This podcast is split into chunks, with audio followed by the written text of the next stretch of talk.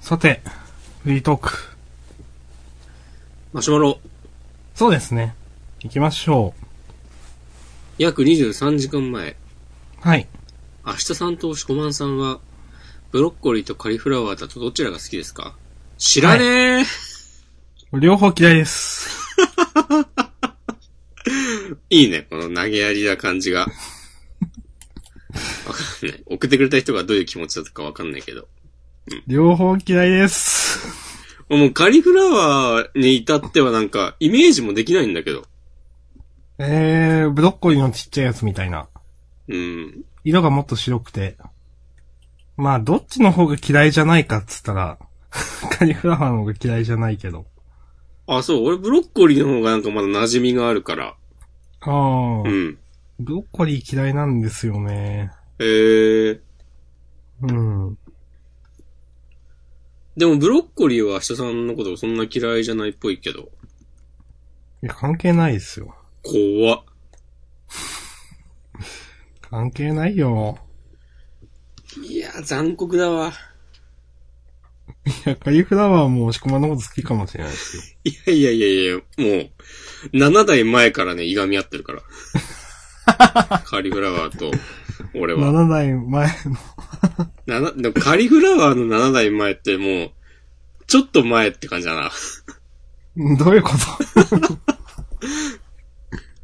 サイクルが早そう。あーあー、そういうことね。うんということで、皆さん引き続き、マシュマロはね、送っていただいても構わないんですよ。はい。まだ、うん。今週はね、1通しかいただいてませんので、いつでもいください。まあでもね、今までね、皆さんね、よく送ってくださいましたよっていう、話だと思うし、うん。まあゴールデンウィークだからね。まあ、それはある。ゴールデンウィーク1日目なんで今日撮っているのが、みんな、謳歌してるなんで呼びかけたの今。いや、どうかなと思って、いや、僕は謳歌してないけどと思って、はい。あ、そうなのいで今日気づいたら一日中寝てて、や、それはでもある意味多くはしてるじゃん。ああ、まあね、まあね。普段はできないことを。うん。だって別にどっか行こうと思ってたとかではないんでしょはい。一切、どこにも行こうとしてはいないですが、うん。さっきあの、そういえば、ジャンダン始まる前に近所のコンビニ行った時に、うん。駐車場に止まったのが、えっ、と、大分ナンバーと品川ナンバーで、うん。ああ、遠くから、ああ、そっか、まあ、やっぱ来る人は来るんだな、という。よそもんが来んじゃねえってこといや、別に、いや、いいですよ。いいですけど、自分なんかは、 うん。いや、ちょっと、ゴールデンウィークに遠出とかって思っちゃうんで、うん。まあでも、例えばね、家庭があってお子さんもいてっていうところはそういうわけにもいかないでしょうし、そ来うるんだとね。思うんですけど。子供たちは多分出かけたがるもんね。知らんけど。ううん。ん、と思いますよ。うん。まあだからやっぱ、うーん、まあ自分なんかは絶対嫌だけど、皆さんやっぱ出てるんだなと思って。うん。はい。なんかね、近所にうん、ケーキ屋さんがあって、うん、うちのね。で、うん、たまになんかそこ行って、世間話とかするんだけど、はい。で昨日久しぶりに行って、うん、で、なんか、その月の、あのーお休み情報、カレンダーに載ってて、うん、普通になんかカレンダー通り、まあ、そのお店のいつものスタイルでやってて、うん、ゴールデンウィーク中も、あ、なんか休んだりしないんですかって言ったら、うんい。や別にまあ、いつでも休みたい時休めるから、みんなが休む時に合わせることないんだよね、つってて。あ、いいですね。もう、まあ、それは本当そうだなっていう。うん。網が開かれました。おー、新人へと近づきましたね、また一歩。うん。はい。うん、まあ、私も、うん、別に他の日に休もうと思うため休めるんで、お、一日、まあ一日そういえば私は出勤があるんですけど、基本的にはカレンダー通りという、なるほどね。はい。まあでも、そうそう。近所の美容師、美容室の人も、そう、まあサービス業なんで、カレンダー通りでうちはやりますよって言ってて。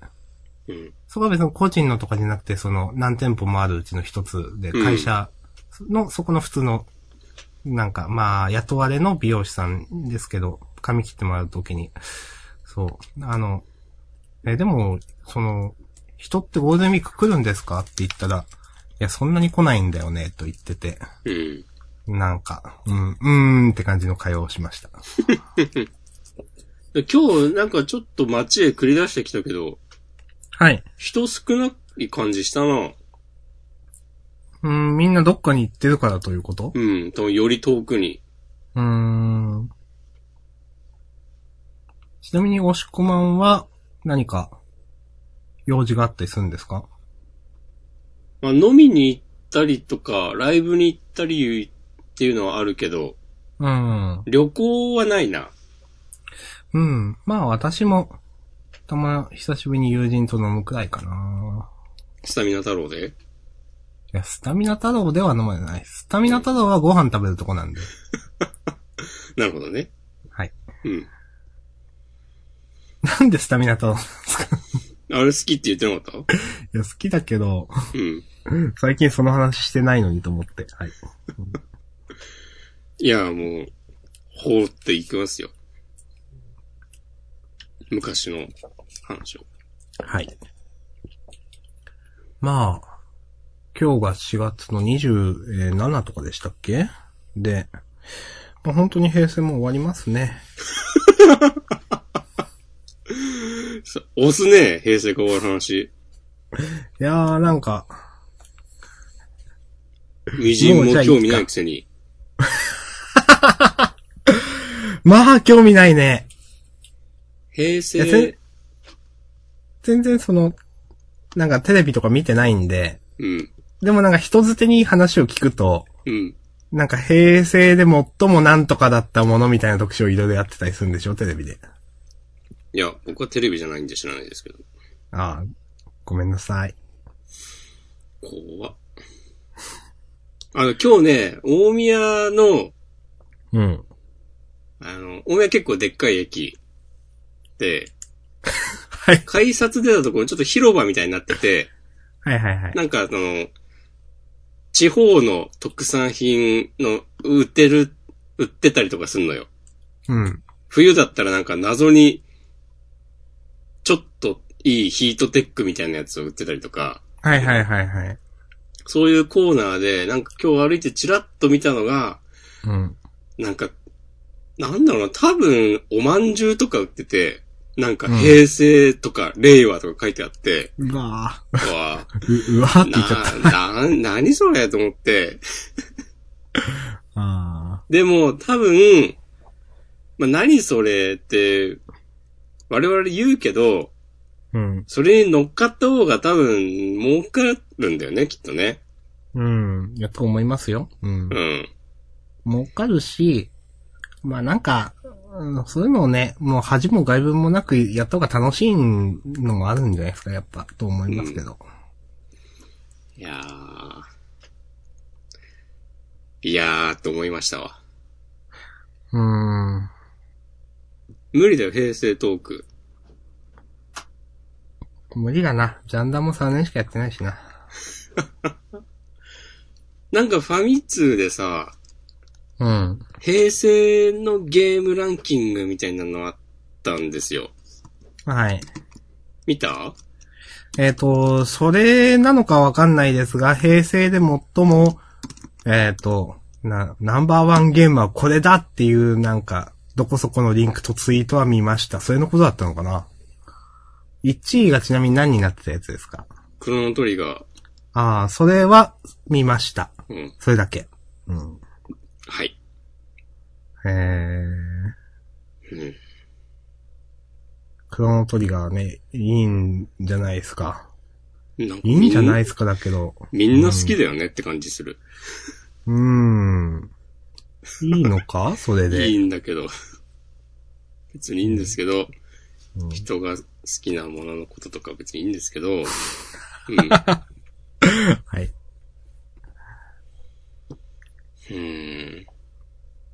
あ、スチームで出てるんだね、今ね。クロノトリガーがうん。ええー、そうなんだ。確かになんか2、3年前に話題になってた気がすんな。うーん。で、なんかレンダリングがおかしいとかっつって、悲しい。なんかそのドット絵が、うん。多分あの、当時のスーファミのあの感じあにな、見えるようになんか調整されてないとかなんとかで、あ。ああ。なんかずれて、て見えるだか滲んで見えるだかなんかあって、それをなんか直すパッチを有志が作ったとかなんとか、こうなんかのそのあまりにも反響が多くて机にも修正するってコメントを出したとか、なんかそのようなニュースを見た覚えがある。はいはいはい。うんはあ。もう発売日に買ってやってたけど、うん。そんなになんだよな。やっぱ俺、まあ毎回言ってるけど、うん。ゲームのストーリーって全然興味ないんだよな、基本的に。うん。何も思い出せない。この鳥が。はい。あの、あのエピソード切なかったとか。うん。あとさ、音楽もうん。全然興味なくて。ストーリーと音楽に興味なかったらクロノトリガーはへーって感じになりますもんね。そう。だから普通にやっぱねレベル上がってキャラが強くなるとか、技が増えるとか、そういうのは楽しいんだけど、ううん。ーん、だから結構、うん。その、世の人たちの、なんか、特に RPG は、その、なんか楽しみ方が違ったんだなっていうのは、うんインターネットに日、日常的に触れるようになって気づかされたことですね。へーそう。なるほど。ロマサガが好きなのとかもう完全にシステムが好きだから。うん。うん。で、前も言ったか言ってないかわかんないけど、全然なんか休みの日とか、ラジオとかつけて、なんかなんならテレビの音は小さめにして遊んでたりとかしてたから。そう。ああ、なるほど。 でゲーム音楽も、まあもちろんね、ずっと聴いてるからなんとなく耳には残ってるし、うん。流れてたらテンション上がるけど、うん。なんかそこまで、うん。こう、なんか、ゲーム音楽、こう、名曲ランキングみたいなのとか見ても、はい。なんか、乗れない。あーうん。私は好きなので、スコうん、そうですね。うん。結構やっぱ、まあ、その思い出補正とかもありますけどね。そのやっぱ当時の、やっぱボスとか、ね、ストーリーのいいとこでかかるとやっぱテンション上がるので、うん。単体で聴いても多分いい曲なんだろうけど、やっぱそういうのがあるとより、なんか気持ちよくなりますよね、そういうのね。なるほどね。うん。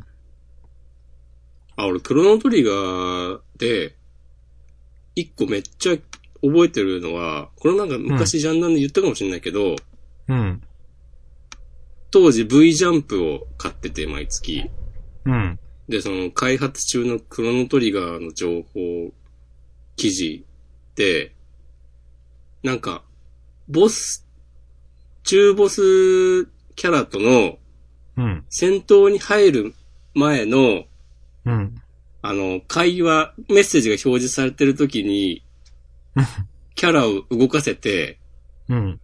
で、なんかそのキャラの動かし方によって、セリフの分岐が発生するみたいなのがね、記事に載ってたの。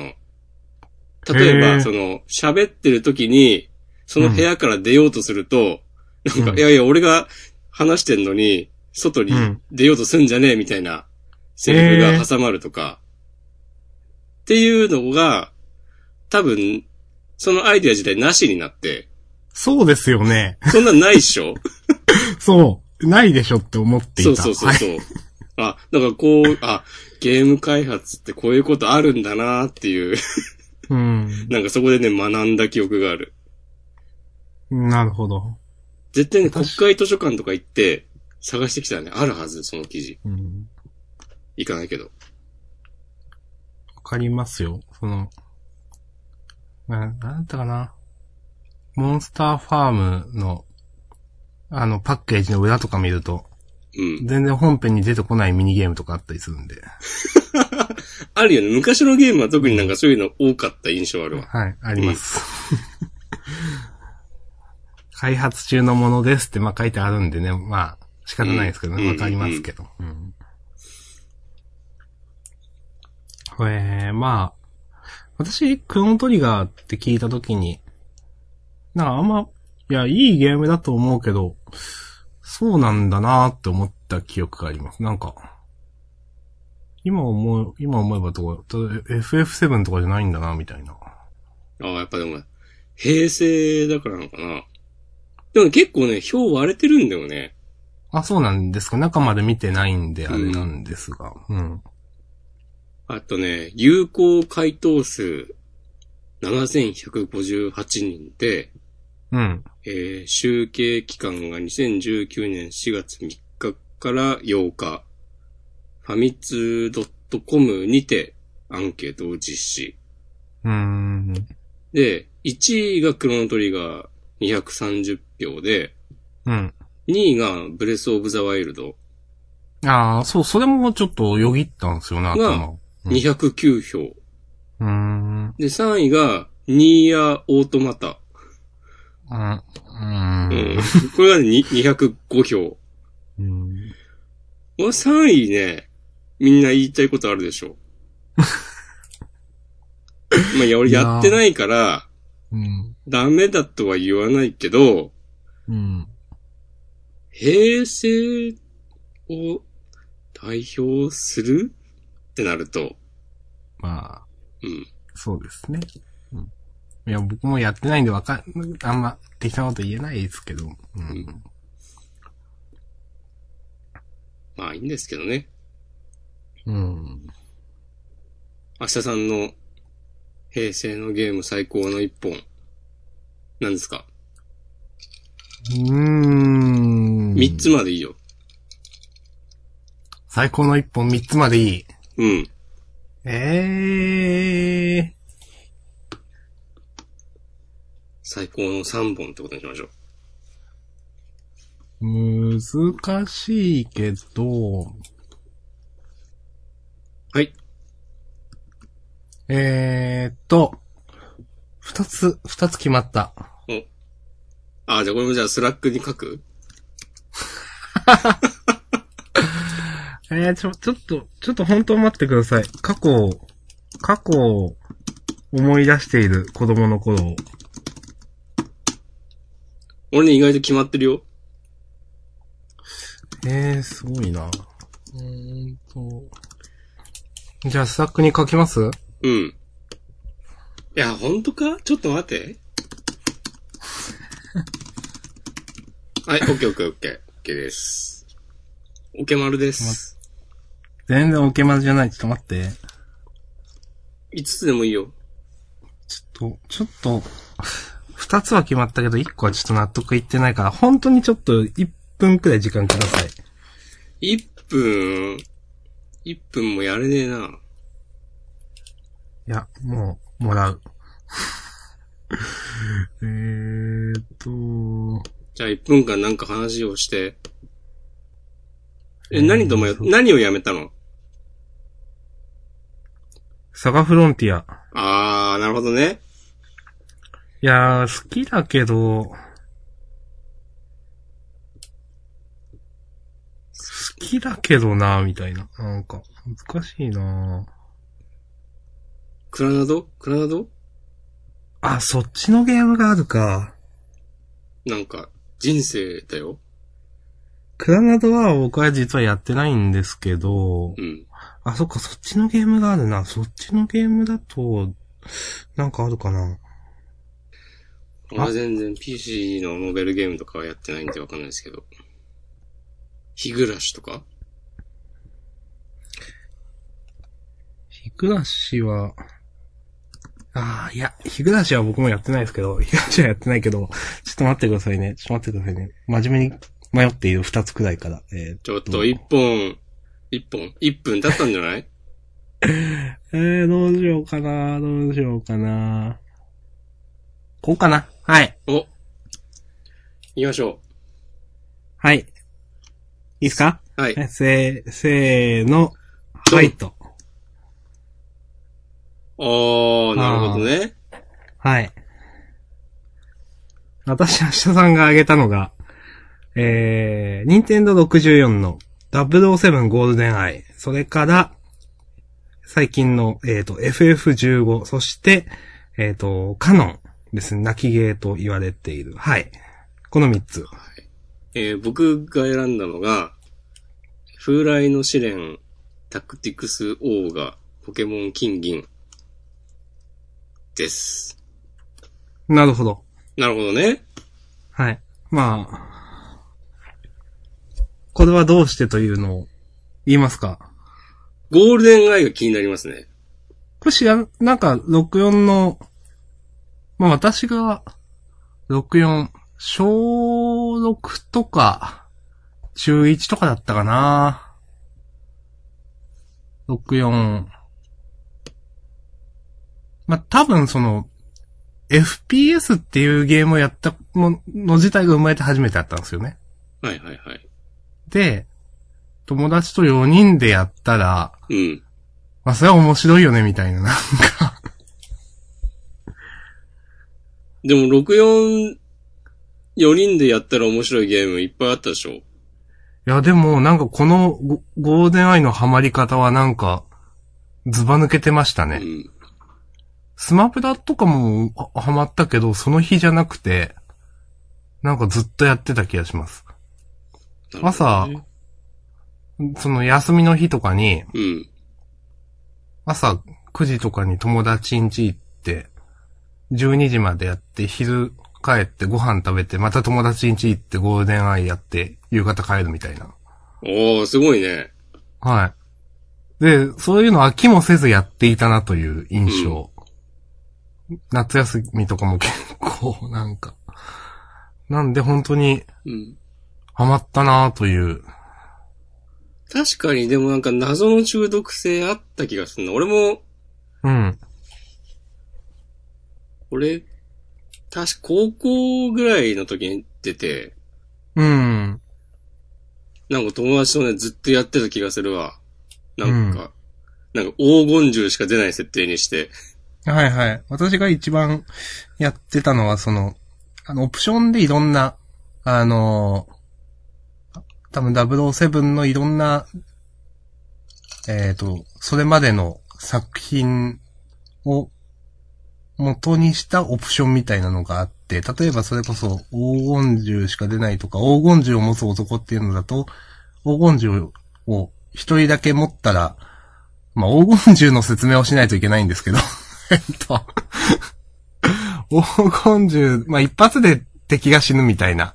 普通なんかライフ制なんで何発も、えっ、と、ピストルの弾を当てないといけないわけですけど、黄金銃って一発で敵を倒せるアイテムがあって、えっ、と、まあ、それしか出ないような設定にしてってさっき押し込ま言ってましたけど、そういう、例えば、おオプションとかで、その、黄金銃をひとが一つだけ出るようにして、一人がそれを持ったら、あとは黄金銃が出ない設定みたいなのがあったり、それが黄金銃を持つ男っていうオプションだったんですけど、私は消されたライセンスっていうオプションで、あの、どんな銃でも全員一発で死ぬっていう設定があって、おーそれで、あの、チョップのみでやったり、ピストルでやったり、なんか、といういろいろんな遊び方をしたなという思い出です。なるほどね。はい。ちょっ懐かしとい。のみとかね、やった気がするわ、俺もなんか。肉弾戦オンリーだっつって。はい。こう、こう、チョップこう、シュッ、シュッってなるんで、そう、タイミングをこう測りながらみんな前後しているっていう、こ の、前をこう測りながら、こそう。で、あの、64の、決して、こう、成功とは言えない、あの、ポリゴンのね、う、カクカモデクのル、で。 はい。そのね、こう、シュールなうん。映像いが。や、今、今の FPS からするとね、多分むちゃくちゃなんでしょうけど、なんか、うん、中毒性というかなんか、なんだろうな。勢い、いなんかすごく惹かれるものはあったなという印象です。はい。ありがとうございます。はい。もしこまんにも聞いていいですか聞いていいですかというか、一番これっていうのは試練ですかうーん、どうだろうな。一番最初に来てるから試練かなとも思ったけど。でもね、その、結構タクシックスオーガもね、このジャンナンでは話に出てきたなという。うん。まあでも一番やっててテンション上がったのはポケモン金銀かもな。うーん。私、それちょっと意外で、うん。まあ、金銀やってない、かなり経ってからやったんだっけなやったけどそんな最初ピンとこなかったんだけど、な、なんでそんなに、そのもちろん、初代の、まあ赤、緑、まあ青とか黄色とかもありましたけど、もある、あった上での金銀だったわけじゃないですか。うん。なんで金銀がっていうのなんかあるんですかうーん、なんだろうな。一番なんか新作を楽しみに待ったのが金銀な気がする。うーん。発表されてから、結構長かったし、出るまで。ふんふんふんふんふん。発売延期とかもあって、ニンテンドースペースワールドに行ったりもしたからね。っていう、なんか、ニンテンドーが独自にやってたゲームショーみたいなのがあって、へえ、はい。それちなみに、で、うん。その開発中の金銀を私有したり、そそれもなんか例によって実際発売されたら全然変わって たな。今思うと。うん。うん。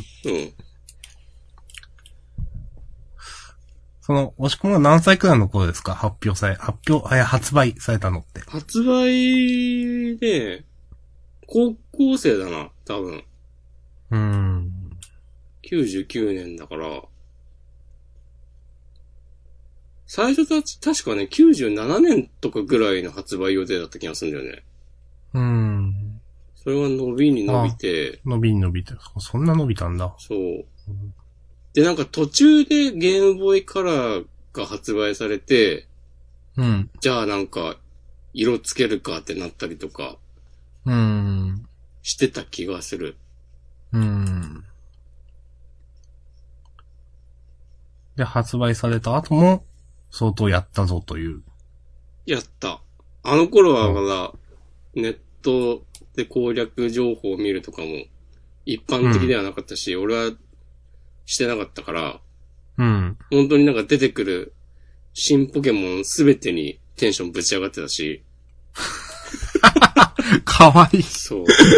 はい見たことあるのが出てきたら、それはそれで、お、こんなところにいたかってなるし、うん。まあ、毎回言いますけど、あの、関東地方に行けるって知った時のね、はいはいはい。喜びたらね。マジでっていうう。ん。うんはこいんなことあると思って。 で今言ってて思ったんだけど、うん。カードヒーローも入れたい。え、それはわかんないや、あんまり。名前は聞いたことあるけど。へえ。ゲームボーイで出た、カードゲームのゲームです。平成最後にね、こんなおじトークを全開してますよ。平成最後だからいいのかそう、だからいいんですよ。へえ。逆に。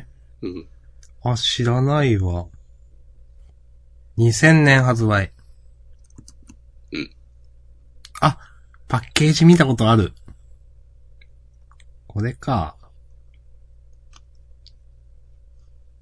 そう。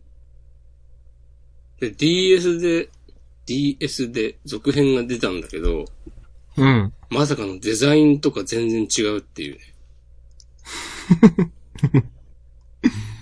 うん。なんか、イケメンっぽい感じの、シュッとそしうですたキャラクターたちが、そう,、うん。ちょっとパッケージを見る限りでもそうですね。なんかだいぶ。うんか、そのゲーム内のカードゲームのキャラクターとかも、能力一緒なんだけど、見た目全然違うとかなってて、えー、これ、いそれ移植だったんですかや、続編。あ、続編。うんん。いやー、結構ね、当時、ね、このカードヒーローファンの複雑 な新作が出たこと自体は嬉しいし、うん。まあ、ゲーム自体はちゃんと、できてるうんうんその面白さはもうすでに最初のやつで保証されてるからいいんだけど、こういう感じかっていうね。はい。はい。まあよかったら皆さんもね、好きなゲームを、ね、ハッシュタグつけてツイはいートしてください。マシュマロ。ロでも大丈夫です。うんなるほどね。というところでこうマシュマロに戻ってメッセージが届いております。はい。 27分前。はい。前回、元気でテンション高い明日さんがめちゃ川で、久しぶりに萌えを感じました。おー、はい。いつの間にか聞かなくなった萌えというワードは何に置き換わったんでしょうかこれスコじゃないうーん。人によりますよね。全員が全員、その、あ、でも萌えね。多分、その、エモいになった人もいると思うんですよ。なるほどね。うん。あそこーもいるし、尊いとか、そうそうそう。うんしこいとかね。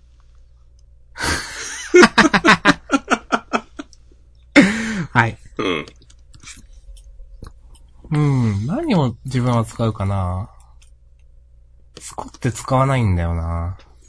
え、押し込まんにスコですかって言われると、そうっす、スコっすねって言いますけど、うん。自分から全然使わないんですよね。だから何使ってるかな、自分はと思って。うん。良かったっていうかな。よかったはなんだよ。いや、でも本当 良かったってよく言うかも。その、こないだもコナンの映画、映画館に見に行きましたけど、うん。良かったって呟いた気がしたな。 つぶやいたってその場であ、終わった後に。あ、いやいや、ツイートですよ、ツイート。あ、はーい。ツイートですよ。はい。もしこはスコアを使いますかスコは使うけど、でも俺、萌えって使わないんだよな。うーん、まあ私も使ってはなかったな平成最後の萌えは何ですか明日さんの。え えさ、その、萌えという言葉がまだ生きていた頃の、自分が最後に萌えと感じたものは何かということですかそうそうそう。むー難しい。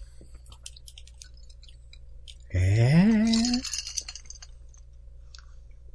あ、でも自分で言ってみて、なんだけど、俺は萌えという感覚を理解していないな、多分。ああ。思ったことあるかな自分は多分、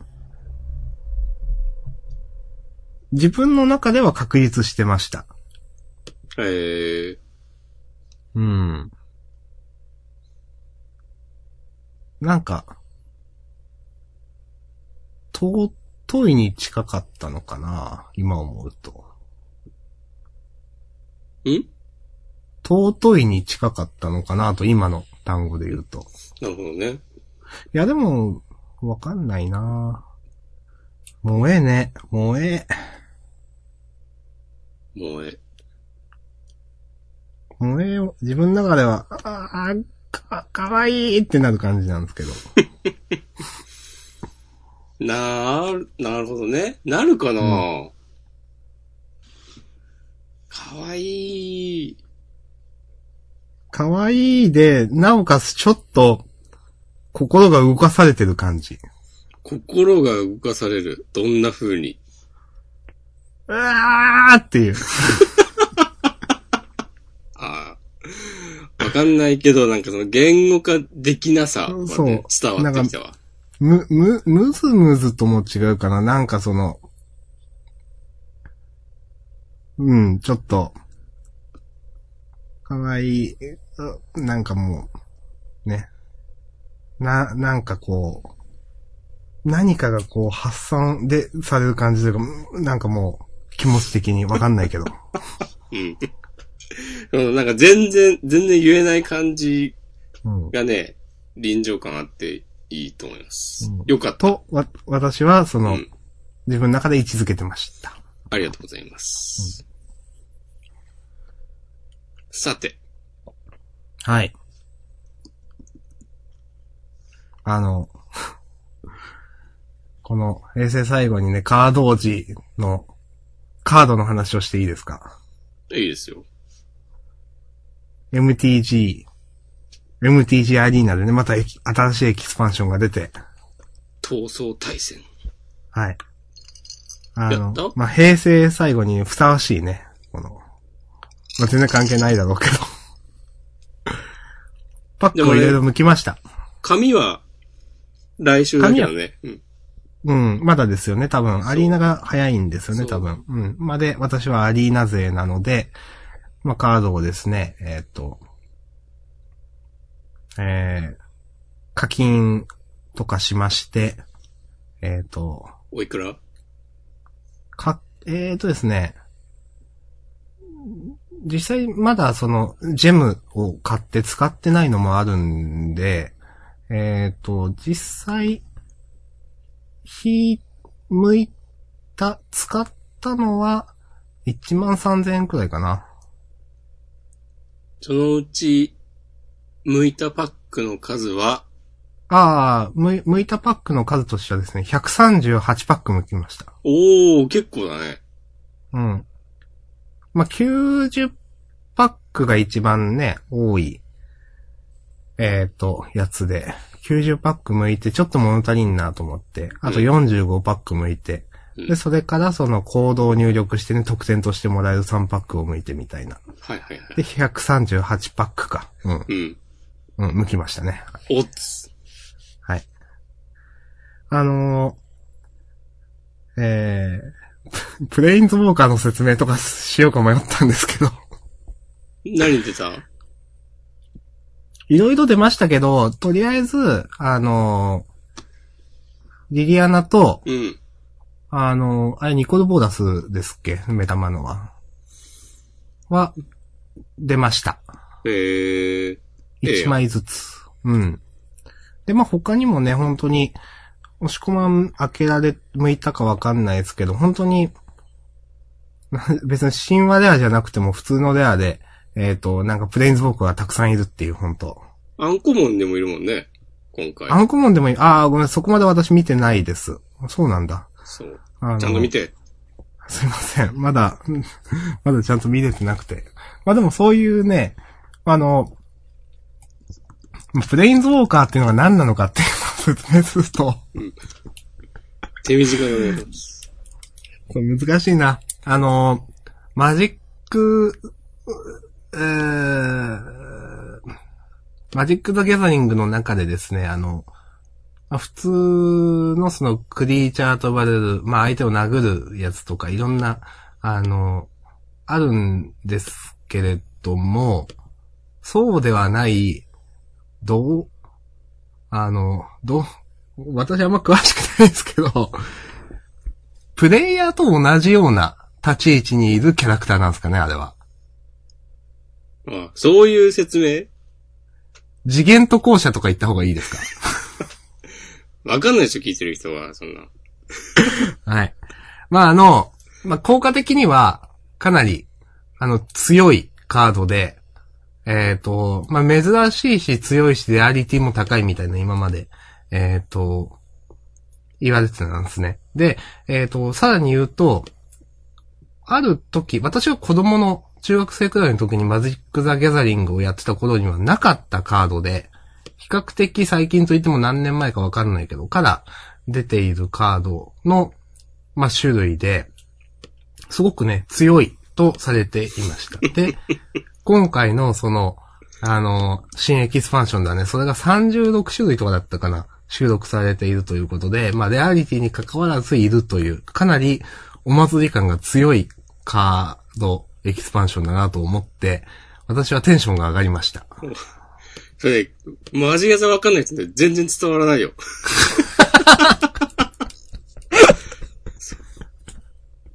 いや、難しいよ、これは。マジ、マジ、マジギャザの、そのゲームの元となる世界観のそのストーリーの中で、名前のついてるなんか有、有力なキャラクターたちそう。のカード。有名人ですね。おアベコミとか全然わかんないけど、たアベンジャーズみたいなノリなんだよね、その。ああ、なるほど。ああ、そうそうそその、いろんな、マジギャザの世界、なんかいろんな世界があって、う。うん。世界なんだ、まあ、地球がいっぱいあるみたいなのを想像してください。うん。雑に言うと。で、そのいろんな、いろんなところの、その言う、名前のついてる人たちがみんな一つの場所に、そのさっき言ったニコル・ボーラスっていう敵をやっつけたり、助けたりするために一つの場所に集まったみたいなストーリーでしょ。あ、多分。そうなんすか。なるほそうだどか。らありがとうございます。そのニコル・ボーラスっていうのが、その、あなたマジギャザ、今26年とか続いてる中で、うん。すごい最初の頃からいたキャラクターで、うん、そうですね、多分そ。うで、うんずーっと、その、最強、最大の悪役キャラとして描かれていて、うん。で、やっと倒せるのか、みたいな感じらしいんですよ。そういう感じなんだ、そう今。あ、 知らなか った。へそうえ。リリアナが、なんか、うん。ニコル・ボーラスをなんか助ける、違うわ、倒すんだか、うん。なんだか、みたいななって、結構で複雑なんだけど、うん。はい。私はストーリー、雰囲気でしか、 なんか見てないんで、いつも。へえ。まあ、でね、よく、あのーこのね、ジャンダンでは、たまに名前が上がっていたジェイスさんとかも確かいましたよね。うん。だからみんないる、みんないるでしょ、確か。みんないるし、うなんか新しいキャラクターも出てて。そう。あの、アイアンマン、そう、例えばアベンジャーズで言うとですね、なんとかの時のアイアンマンみたいな、風なカードが出ていたりします。あの、天野義高の絵とかは実装されてんのいや、知らない。えっ、と、今のところは出ていないです。じゃあまだないんだろうな。うーん。まあ、そのね、えっ、と、日本の著名な方が、その、バージョン違いの、その、プレインズウォーカーのカードを書いているというのが、今回ちょっとしたね、ニュースになっていて、その中の一人、天野義隆さん、FF とかで知られる天野義隆さんが、その、屈指のプレインズウォーカーのリディアナというキャラクターを書いているという。そう。その、マジギャザのカード、紙のカードの話ですな。はい。そう各、いろんなね、各中国語だ、英語だ、ドイツ語だ、フランス語だっていろんな言語のカードが出て、のパックがあって、うんで、日本語版だけ、その今言った、プレインズウォーカーっていう、マジギャザの世界の有名なキャラクターの、はい。なんか、全世界共通の絵柄とは別に、日本のなんか著名なイラストレーターの方が、カードの能力は同じなんだけど、絵柄違いのうんうん。カードを、うん、絵柄違いのカードが、なんかその日本語のパックにだけ入入ってますよ。よってなってて、うんその目玉として、あの、FF の、初期 FF の、こうイメージイラストでおなじみ、うん。天野義高おじさんが書いてるっつってはい。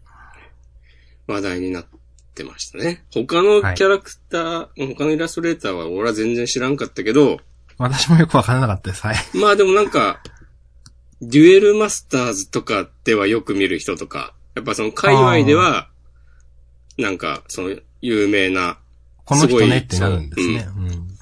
有力な方たちらしい。えー、俺も MTG アリーナね、ちょっとやろうと思って。そう、押し込まんをやるのかと思って。やるこのやっ後ち。ゃえ この後。対戦する対戦もできんのあれ。できますよ、もちろん。普通に。その、一戦一戦のやつもですし、うん。その、サイドボードありの、三、えっ、と、に、日本選手のもできます。まだでもな、デッキが多分あまりにも弱いからな、俺。はい。まあ私も、やるんだったら、そのね、新しいやつを使ったデッキを作りたい。まだ向いた段階でうん、バックをまだ、見てないし、作れてもいないんで、とりあえず私はその友人と、あの、今度、ゴールデンウィーク中に、やろうと。新しい、あの、エキスパンションを使っ、だけを使ったデッキを作ってやろうというのと、まあ、それを加えた今までの全部のカードプレイでやろうっていう話をして、結構楽しいことに計画してます。いいですね。はい。それ友達同士でさ、シールドとかドラフトはできないのそれは多分できない。できないのか。知らん人とやるのか。うん、そうですね。だからそれは私は一切やってないですね。なるほどあのね。シールドとかドラフトとか、うん、構築しかしてないです。えーやりたいけどな、どうせ養分になるだけなんだよな。って感じがする。うん。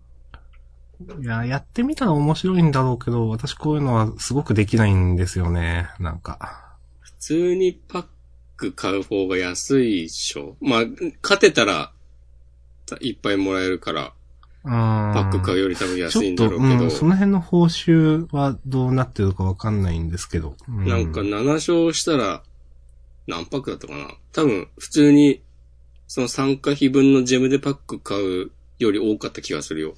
うん。いやー、そういえばちょうどね、今、ミシックチャンピオンシップこと、プロツアーと呼ばれていたやつやってますよ。ああ、もう、そういう名前が正式なんですね、あれ。そうそうそう。ああ。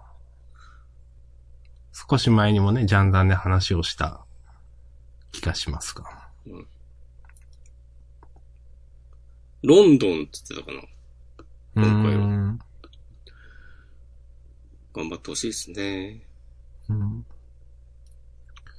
まあ、そういう、はっきり言ってね、私3月、4月、もう3月とか忙しくて、あんまり触れていなくて、かなり、ああ、なんか、新しいその前のエキスパンションが出たのが2月だか1月だかちょっと忘れましたけど、それで、わー、で遅れているな、というふうには思っていて、うんちょっと、もうそうなっちゃうと、もう次のがどうせ発売されるし、みたいな感じになっちゃってたんで、あんまり、よしって本腰入れて、なかなかしづらかったんですけども、やっと発売されて、その中身もね、かなり自分好みの、あの、大味のカードが揃っていたので、ちょっと本腰入れてやりたいなと思ってます。はい。友達同士とか、あ友達じゃなくても、構築だけやってて、う。なんんか報酬ってあんのパックもらったりとか。ありますよ。あの、報酬は、例えば、あーこれどんくらいでリセットされるのか、1日1回リセットされるのが、なんか、まず、あの、一生勝とうみたいな、はいはいはいはいはい。なんなんか戦いで。で、なん1か回勝つと、クじエゃスあトみ今たいなやつ度はう、ん。そうそう。じゃあ今度は3回勝とうとか5回勝とうみたいになって、どんどんその、あの、もらえるのが少なくなっていくというかう。ん。まあだから毎日、その一回、なんか短時間やるのが一番報酬をもらえるようになってるんですけど、多分。はいはいはい。うん。で、あと、それと、その、ウィークリーなのかなとかで、例えば、えっ、と、赤か青のスペルを20回以上使おうとか。はいはいはい。なんかそういうのが3つくらいなんかあったりとか、そんな感じですね。なるほどね。うん。まあ、あとはさっき言った、こう、あの、その、ドラフトとかシールドとかでの報酬と、なんか、シングルトンって言うんですかそれってアリーナ用語なのか現実でもあるのかわかんないんですけど、1枚だけそのカードを使って敵を構築してやろうという、その、2枚以上入れられないという同じカードを。ああ、はいはいはい。っていうフォーマットでなんかやって、その報酬をもらえるみたいなのもあったりします。へえ。はい。そまあ、それはき、なんか週末だけとかだったかな、ちょっと忘れたけど。うーん。まあなんか、私はよくわかんなかったんで、普通の構築しかしてないんですけどね。うよん。し。やるか。まあ、うん。日本語にもなってかなり、日本語だと2ヶ月くらい前だったっけな。かなりいいなと思っているんで、みんなね、やってほしいですね、私は。みんなやってほしいっつってみんながやるゲームではないのは分かっているけど。でもみんなやってほしいって言ったら、やっぱこの、もっと、もっといい感じに宣伝していかないと。でもやんないよ、で、やる。それもさっきの明日さんのプリンズウォーカーの説明じゃ、みんなちんぷんかんぷんだから。じゃあやんなくていいよ。 はい。そういうね、楽しんでいますという話ですね。いいですね。僕も、あのー前、ちょっと前に買ったサーフェス GO が、うん。今んとこ全然普通にできる。うん。処理落ちとかもなくうん。遊べるので、いいですねと思っています。いいですね。あ、そういえば、やったフィンチ家の。いや、まだやってないんで、すいません。はーい。もう、とか言ってる間にね、マシュマロ続報が届いております。マジっすか続報というか、萌えのムズムズ感わかります。深夜萌えアニメをし見た、初めて見た時のむずがゆさとドキドキ感よ。今では全く感じなくなってしまい、衰えを感じます。何が衰えたんだか。衰えたはいのか、まあ成長なのか、わかんないですけどね。なるほど。うん。まあ、そうですね。うん。なんかやっぱ、ムズムズ感。か、可愛いとか、まあ、だけじゃないというか、可愛いとは違うというか、うんそんな感じがしますね、私は。なるほどね。うん。うん。あ、僕そういえば、はい。あのークロスステッチをしながら、はい。縦の勇者の成り上がりをね、最新話まで全部見ました。あー、なるほど。 15話ぐらいかなはい。ももしかしてまだ見てない話が多分あるけど、はい、私は。ネットフリックスうんで13見くらいまで見られる分全部見た。はい。いいですね。あ、いいですか。スコですね。おー。うん。スコれます。私はちょっとだけすこれないので、あ本当ですかはい。このラフタリアちゃん、スコですよ。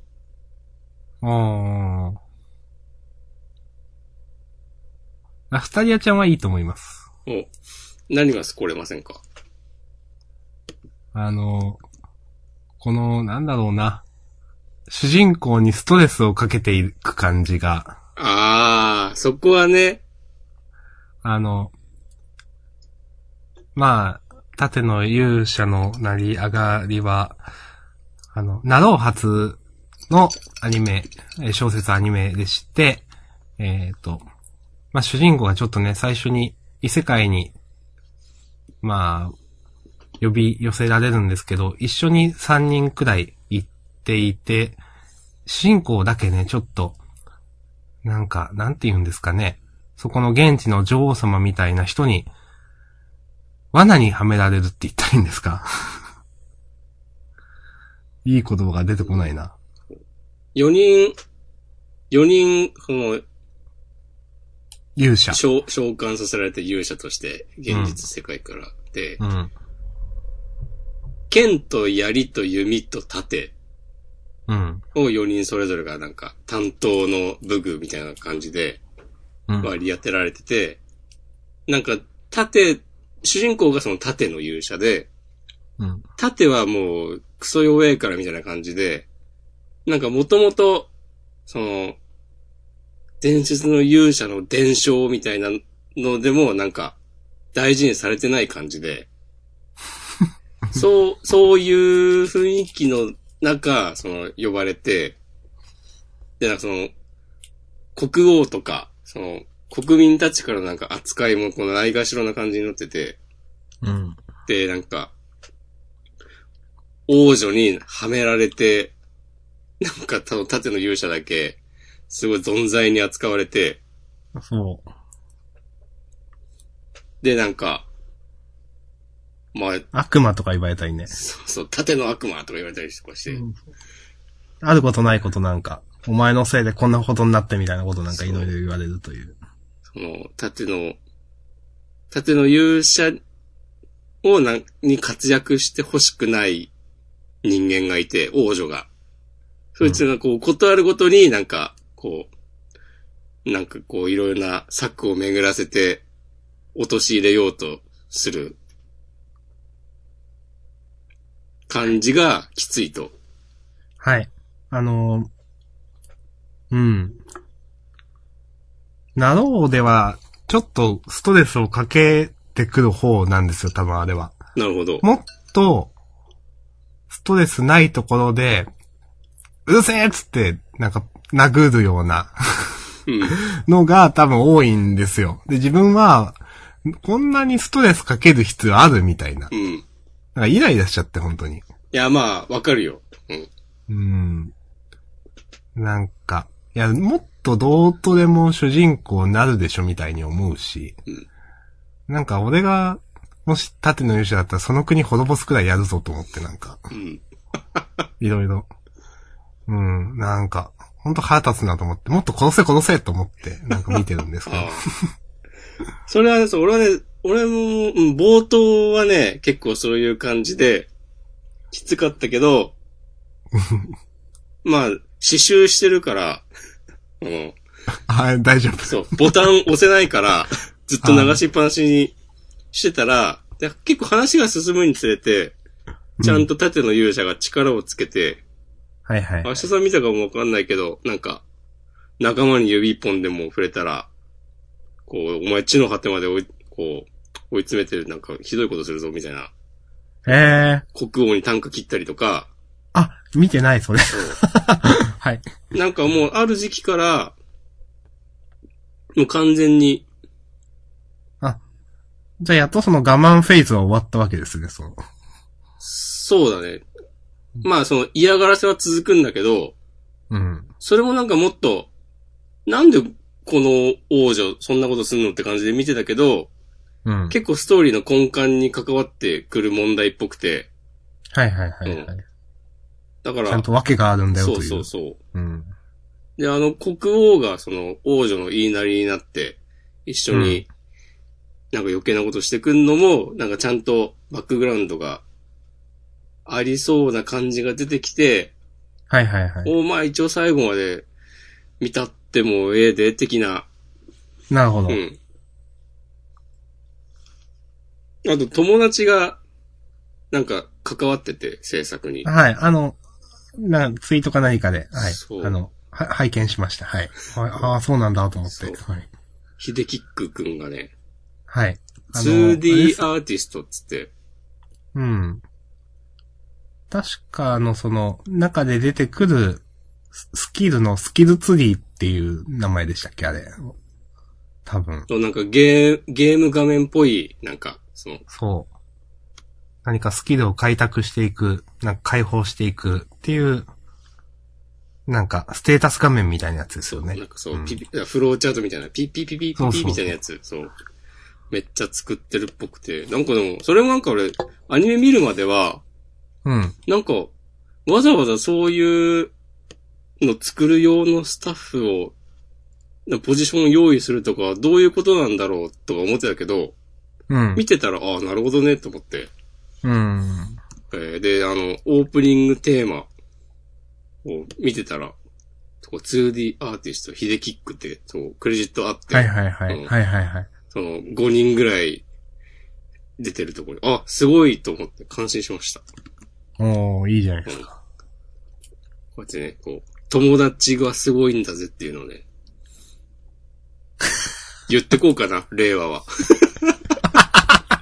友達自慢。はい。友達自慢とかしないできたから、俺は。しましょうよ、どんどん。やっぱね、そういうこそと、のそういうことする人間が一番シンプルに信用できないでしょ。いやいや、いい、いいですよ。その友達自慢って言うからいけないん ですよ。友達の宣伝もすればいいわけですかなるほどね。ら。うん。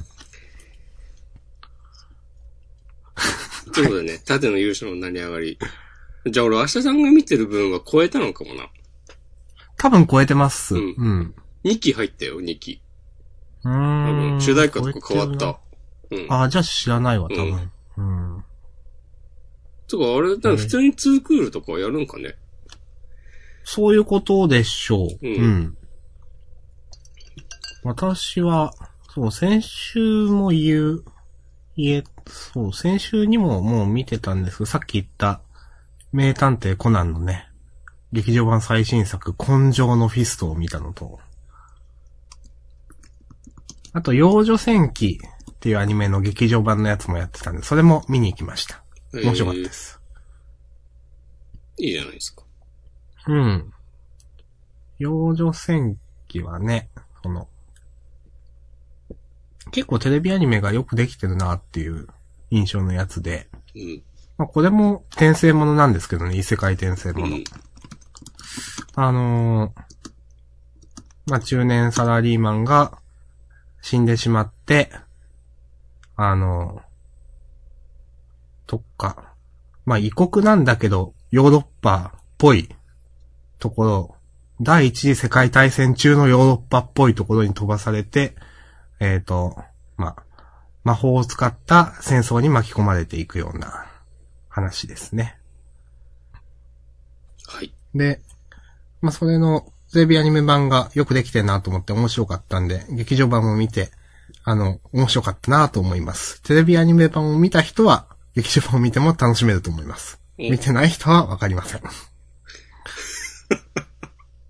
でもこれは仕方がないと思う。うーん。なんでさ、うん。まあ、散々、まあ、論じられてるんだろうけど、うん。そんなみんな異世界に転生させるんだろうね。ええー、まあ。え俺杖できるからだと思いますよ、一番は。なん、なんかさ、その、うん。わかるんだけど、その、ラノ、うんラノベを俺は全然読んだことないから、うん。その雰囲気も知らんだけど、その、ほぼ同じ設定でちょっと変えたみたいなのうが、ん。乱立する感じ、全然なんか、理解できなくて、ええー、それは、その、私はわかるんですけど、うん。その、な、なん、なんでそういうのが流行るって。いや、それなんは、え、みんなそういうのが好きで気持ちよくなりたいからですっていう。それが、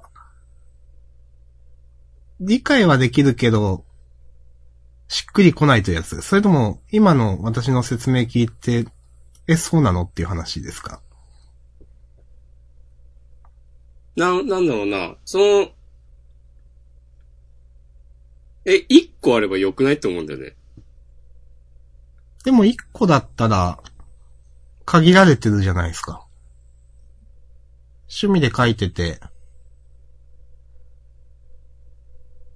書いてる人が趣味で書いてて、で、最新話まで読みました。あ、面白かったな。じゃあ他のも見よう。で、他のも、いろんな人が書いている。で、そういう書いている人も、それは人気が取れるって分かっているから書いているところもある。で、そういうのが増えて、読む人もたくさんいてみたいな。で、そういうのがページビュー稼げるので書籍化されて、人気になるという。なんかさ、いや、俺が思うのは、うん。それこそ、ポケモンやったら、うん。なんかメダロットはやんなくてもいいや、みたいな。ああ、それは、その、うーん。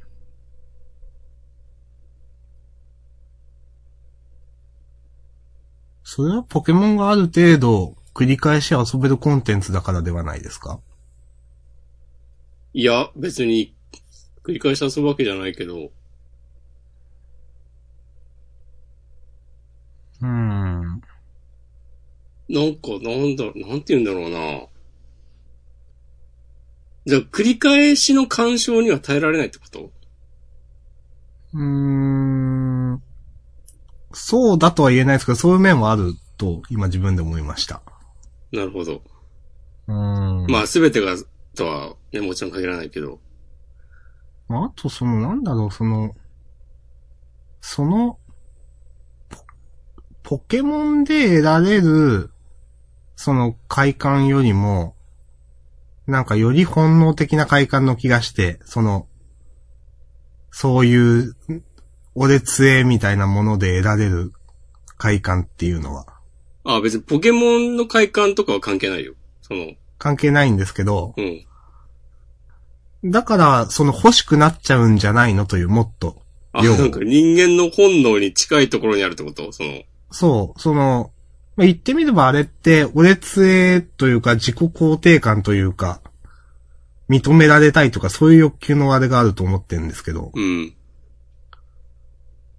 うん。だから、自分を主人公と同一化して気持ちよくなるっていう。おーだか、あら、再現なく欲しくなるんじゃないですかね、という。あ、その、なんか冷静になるのが怖くてってこと冷静になるのも怖くてというか、読んでると気持ちいいからずっと読んじゃうという。でも、作品には限りがあるから、うん。限りがあるっていうか、一人の人が書ける作品の量には限りがあるから、うん。どんな長いその、なの、など小説、小説だって、例えば数日とか読み続ければ終わっちゃうから別のものに手出すわけですよね。ああ、そんな恐ろしいものだったのか。なんか自分はそういう風に認識してますけど。へえ、そうなんだ。うん。じゃないと、そういうランキングとかで同じような作品が何十も続くっていうことにはならないと思ってます。ああ、まあ確かにね。うん。明日さんもそういう読み方なの前はしてました。今はそんなにしてないけど。なるほど。うん。へえ、そういうのあんのかな例えば、例え量があるかいや、例えば自分は、なんだろうな、そういうのよりも、例えば、俺杖、単純な俺杖みたいなよりも、現代の知識を使ったなんか技術チートみたいなのとかが好きだったりするんですよ。うん。で、それって、その、なん、それ自体が好きなんですよ、とは、なんか、なんていうんですかね。自分の中で言い切れないというか、確証がないというか、さっき言った、それを使って気持ちよくなるのが好きなんですよって言われ、そう、そうなんじゃないのって言われても否定できないというか、わかんないなと思って。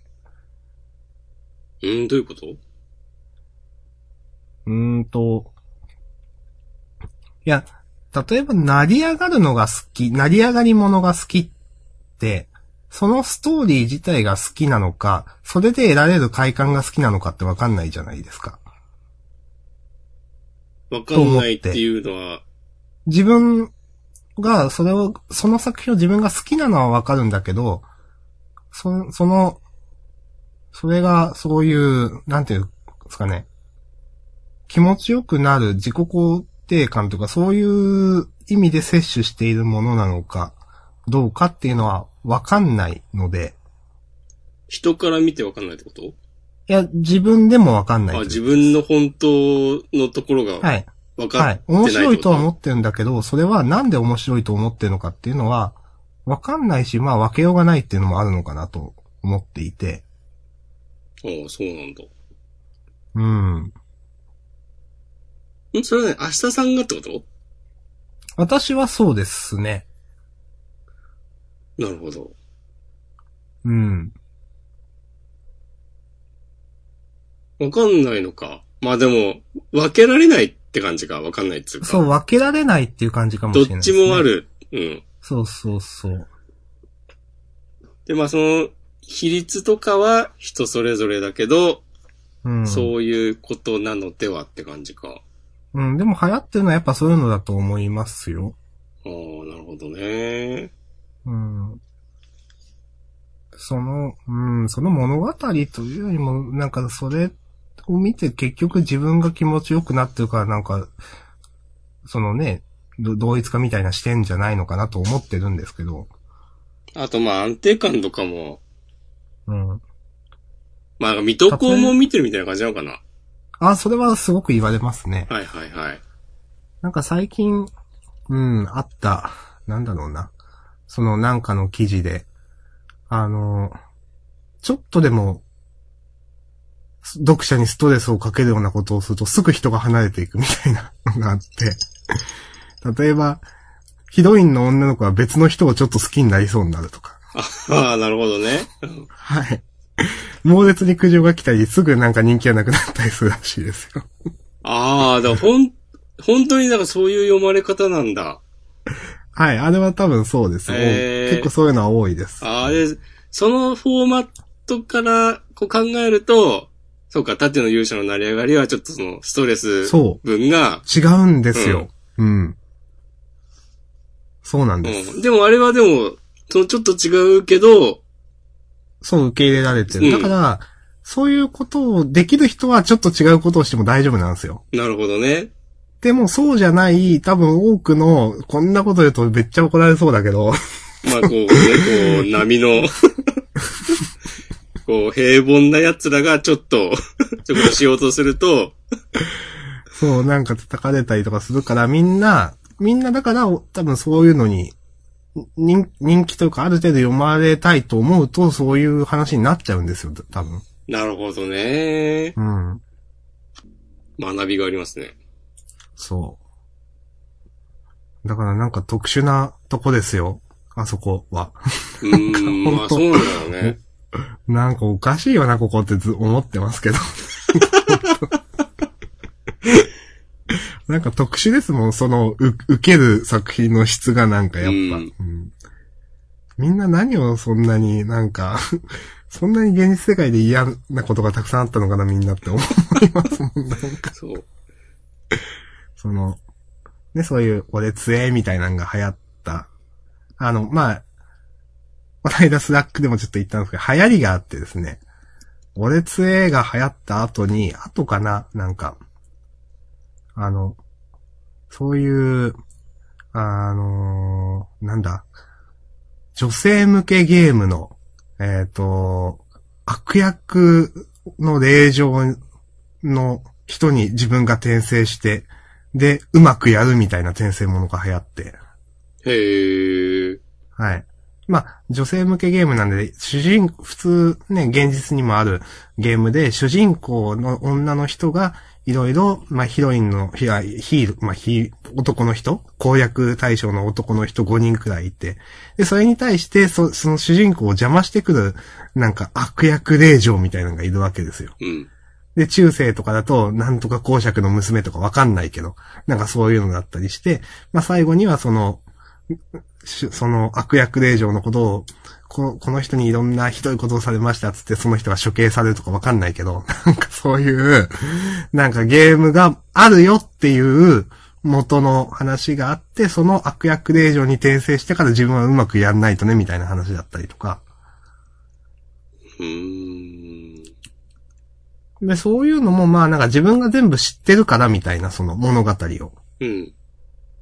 だから、その、まあ、まあそれもまあ認められたいみたいなやつだと思うんですけど、結局その悪役なんですけど、悪役らしからぬ主人公だから、あの、ゲームの通りにはいかなくてとかそういう、みんなに好かれるみたいなそういう話になったりするんで。ああ、なるほどね。なんか、むしろその、お約束みたいなフォーマッことはもう、みんなが前提として、その中うでん遊ぶみたいな感じ。そうそうそう。はいはいはい。あると思います。うん。なるほどね。うん。なんか分かってきた気がします。で、そういうのが流行った後は、なんか、あの、まあ、そそれが、その後が縦の勇者に近いのかわかんないですけど、例えば、クラスメイト30人くらいが全員なんか召喚されて、一人だけすげえなんか不遇な扱いを受けて復讐するみたいな話がめっちゃ流行って、う ん。どんだけみんな歪んでんだよとはちょっと思いましたけど、 それは。はい。なんか復讐ものみたいなのが流行るんですよ、その後は。俺杖が少なくなって。なんか単純な、その異世界転生ものが少なくなって、異世界転生復讐ものみたいなのが多分、今はランキングの上位を結構たくさん占めているという。ああ、不思議だね。で、なんか次にどういうのが来るかは読めるの、わかんないそでれはす分かんね。ないか。うんで。もやっぱそれもさ、分かんないうちにそういうのを書いてる人が存在するからこそ、から、そう、うんからこそなんですけどね。うん。そう、次に移るわけで、そう。ああ、それはなんかすごいね、その、そのきっかけになるような作品そうそうそうを。書いてた人。うん。いや、あると思います、そういうのは。うん。そういうはい。世界です。おう全然わからん けど。なるほどね、っていう。だね。はい。まあだからそういうのがたくさんあるんですよという、一つじゃない、なるほどねいいんじゃないんですよというね。うんやっぱそういうのね、こう、よく知らずにね、なんか、知ったかぶって変なね、こと、変なこう、批判めいたこと言ってね、滑ってもしょうがないんだよね。まあでも、今言ったのはあくまでの私の考えなんでね、違うかもしれないっていうのは。おー。もちろんねあると思います、それは。個人の見解ですっていうね。はい。え、でも本当そうです。なろう。うん。そう思ってますけどね。うん。わかんない、それは。まあ、なんか平成最後のフリートークが、ナロー小説についてっていうね。はい。うん。まあ、平常運転、ということですね。平常でもないか。はい。もうマシュマロは終わったんで。はい。こんな感じですか、うん。えーハッシュタグは、うん。ない。じゃあ、終わりますか。そうですね。まあまあ、やりましたね。はい。1時間半、1時間半か半かな。うん。はい。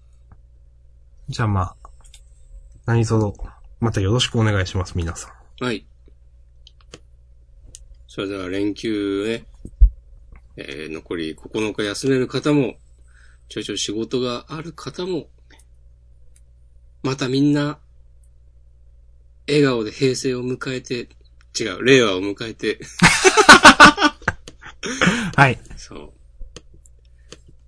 みんなで、ジャンダン167回も聞こうね、つうことでね。はい。すごい、今、あのラジオパーソナリティみたいなこと言ったね。次は、うん2週間後です。はい。うん。俺、ちょっと思うんだけどさ、なんですか平成から令和になる瞬間は、うん。なんか年越しの時とかみたいに、うん。あの、渋谷のスクランブル交差点がすごいことになったりすんのかなもするんじゃないですかう30日さ、いるんだよね、夜。渋谷らへ渋んに谷。うん。へライブが恵比寿であって、え。へえ。終わるのが10時ぐらいとか、あえて渋谷駅まで行ってみようかな。な帰るんけか、そどこ、ら辺の車の上に乗って逮捕されたりとかしないでくださいね。トラックひっくり返したりしてね。はい。大場、大場容疑者っつって。 え、でもまああるんじゃないですかね、多分。まああるよね。だってまあ、言ってみたらね、その、一年に一回よりも、すごい、その、イベントじゃないですか。そうだね。 31年に一回ですよ、直近で言うとね。うんん。そりゃあ、あると思いますよ。えー、俺もインタビューとか受けちゃうかもしんないな。押し込まんです、つって。どうもーっつって、どうもどうもどうもどうもーってはい。令和最高っつって。明日さん見てるっつって。はい。はい。終わりますか。はい。はい。じゃあまあ、またよろしくお願いします。あ、じゃあ、お便り募集しましょう。お、何のですか平成から令和に変わる瞬間、あなたは何をしていましたかおー。 いやー。いやー、頼むよ、もう。とっておきのエピソード頼みますよ、皆さん。はい。皆さんよろしくお願いします。うん。明日さんはね、多分スタミナ太郎でね、こう、令和を迎えるんだろうけど。例は、その日仕事なんですよね、私。おー、そうなんだ。うん。その、平成最後の日。で、普通に家帰って、ネットしてるな、多分。 じゃあ、ネット。何をしていましたか、ネットという。ツイートしてました、つって。あ、でも、リアルには、リアルっていうか、多分普通にツイートしてるんでしょうね、多分ね。またなんかん、こう、新規臭いツイートしてるんでしょまあ、してるかもしれななんい。か、令和、令和、うるせえわ、みたいなさ。知らねえよ、つって。いや、そこまで水をかけないですよ、なんか。なんか、ね。本気のやつだけツイッターやってください、みたいなことツイートするんでしょいや、まあ、わかんない、それは。その時の気分次第です。島根来いや、つって。いやー。いや。 うん、まあ、なんもしないよ。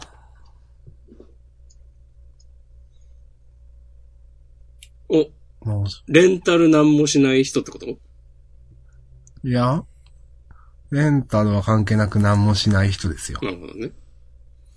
見ましたえ、見ないよ。あの、見ない見ない。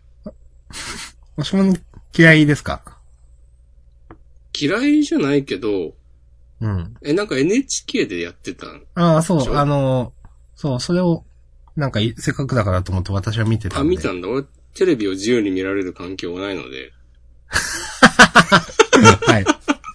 すごいなな、軟禁されてるみたい な。奴隷みたいな、なんか。そうなんだはいどういう感じだったんですかえーなんか、面白かったううん面白かったけど、うん。まあ、うーん、いや、なんもしない、レンタルなんもしない人についてって、ん。あの、こう、例えば、犬の散歩に付き合ってくださいとか、うん。なんか、あの、旅行に行く荷造りの場に一緒にいてくださいとか、そういう、まあ、いろんな、まあ、単位のない依頼ですよね。で、それで、で、たまにその中リーサさんのナレーションが、うーん、なんか、依頼者の人は満足しているけど、よくわからないですね。みたいな感じのナレーションが入って、うん。なんかやっぱりよくわからないとか言いながら終わりました。ああ、そうなんだ。はい。見てよかったまあ、うん、 うん。でも普通だった、まあ、ふまあ面白かったですよ。面白かったですけど。なんか、うん。うん。まあ、得るものがあるとかそういうものではないので。ああ。うん。なんか得たいんだよな、俺は。あ、じゃあダメじゃないですか。得たい、得たいし、何かしらね、学びがあってほしいんですよ。あ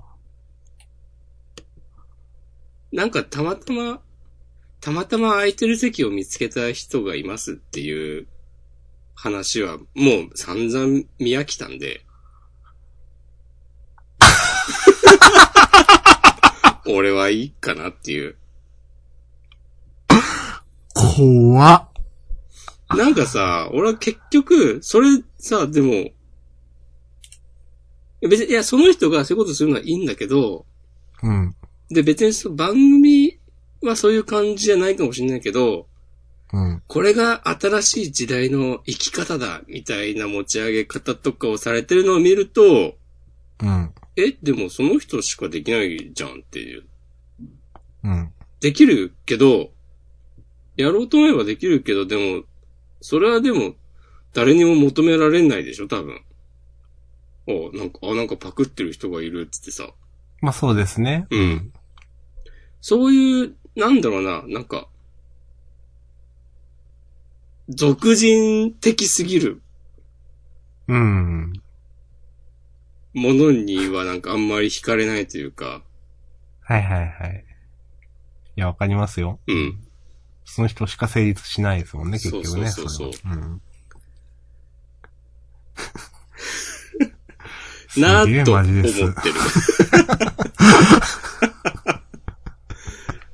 うん。はい。 で、押し込まんにね、なんか、得るものがあるね、テレビ番組はこれだっていうのをね、お便りください。うん。お願いします。あと、明日さんへの励ましのメッセージもね。これはね、随時募集しています。はい。いつになったら鍵を外すのかっていう。あ、もう外してますよ、私。そうねジ。ャンダン前にはね、外しますよ。鍵をね、かけたり、外したりをね、はい。うまく使い分ける男ですよ。そう。ネットでリテラシーですよ、これが。 そうかそうなの。うん。はい。はい。じゃあ終わります。はい。よ、は。はいい。ははいい。。はい。ありじゃあ、ありがとうございました。がとうございました。はい。えー、じゃあ、また、また次回、えはいー、。令和の世界で会いましょお会いいたしましょう。さようなら。う。さよなら。